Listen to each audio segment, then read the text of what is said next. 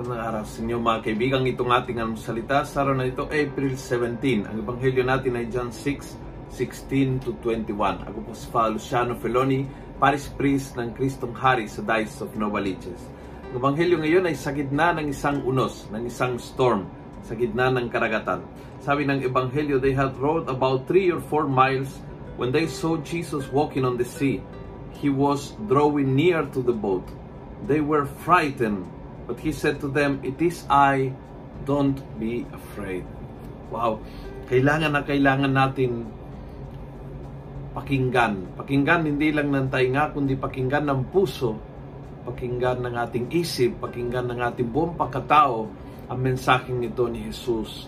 Ako ito, huwag kayong matakot.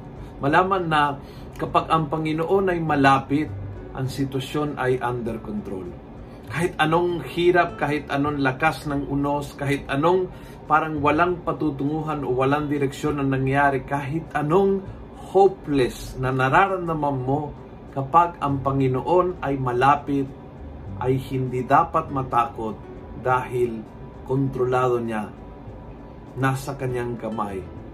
Kung siya ay malapit, siya ay nasa kontrol.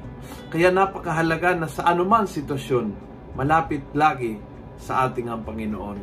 Kahit kahit may problema sa pamilya, may problema sa kalusugan, laging ilapit ang Panginoon sa magulong sitwasyon, sa sa madilim na sitwasyon, sa mabigat na sitwasyon, sapagkat kapag siya ay malapit, ang sitwasyon ay under control.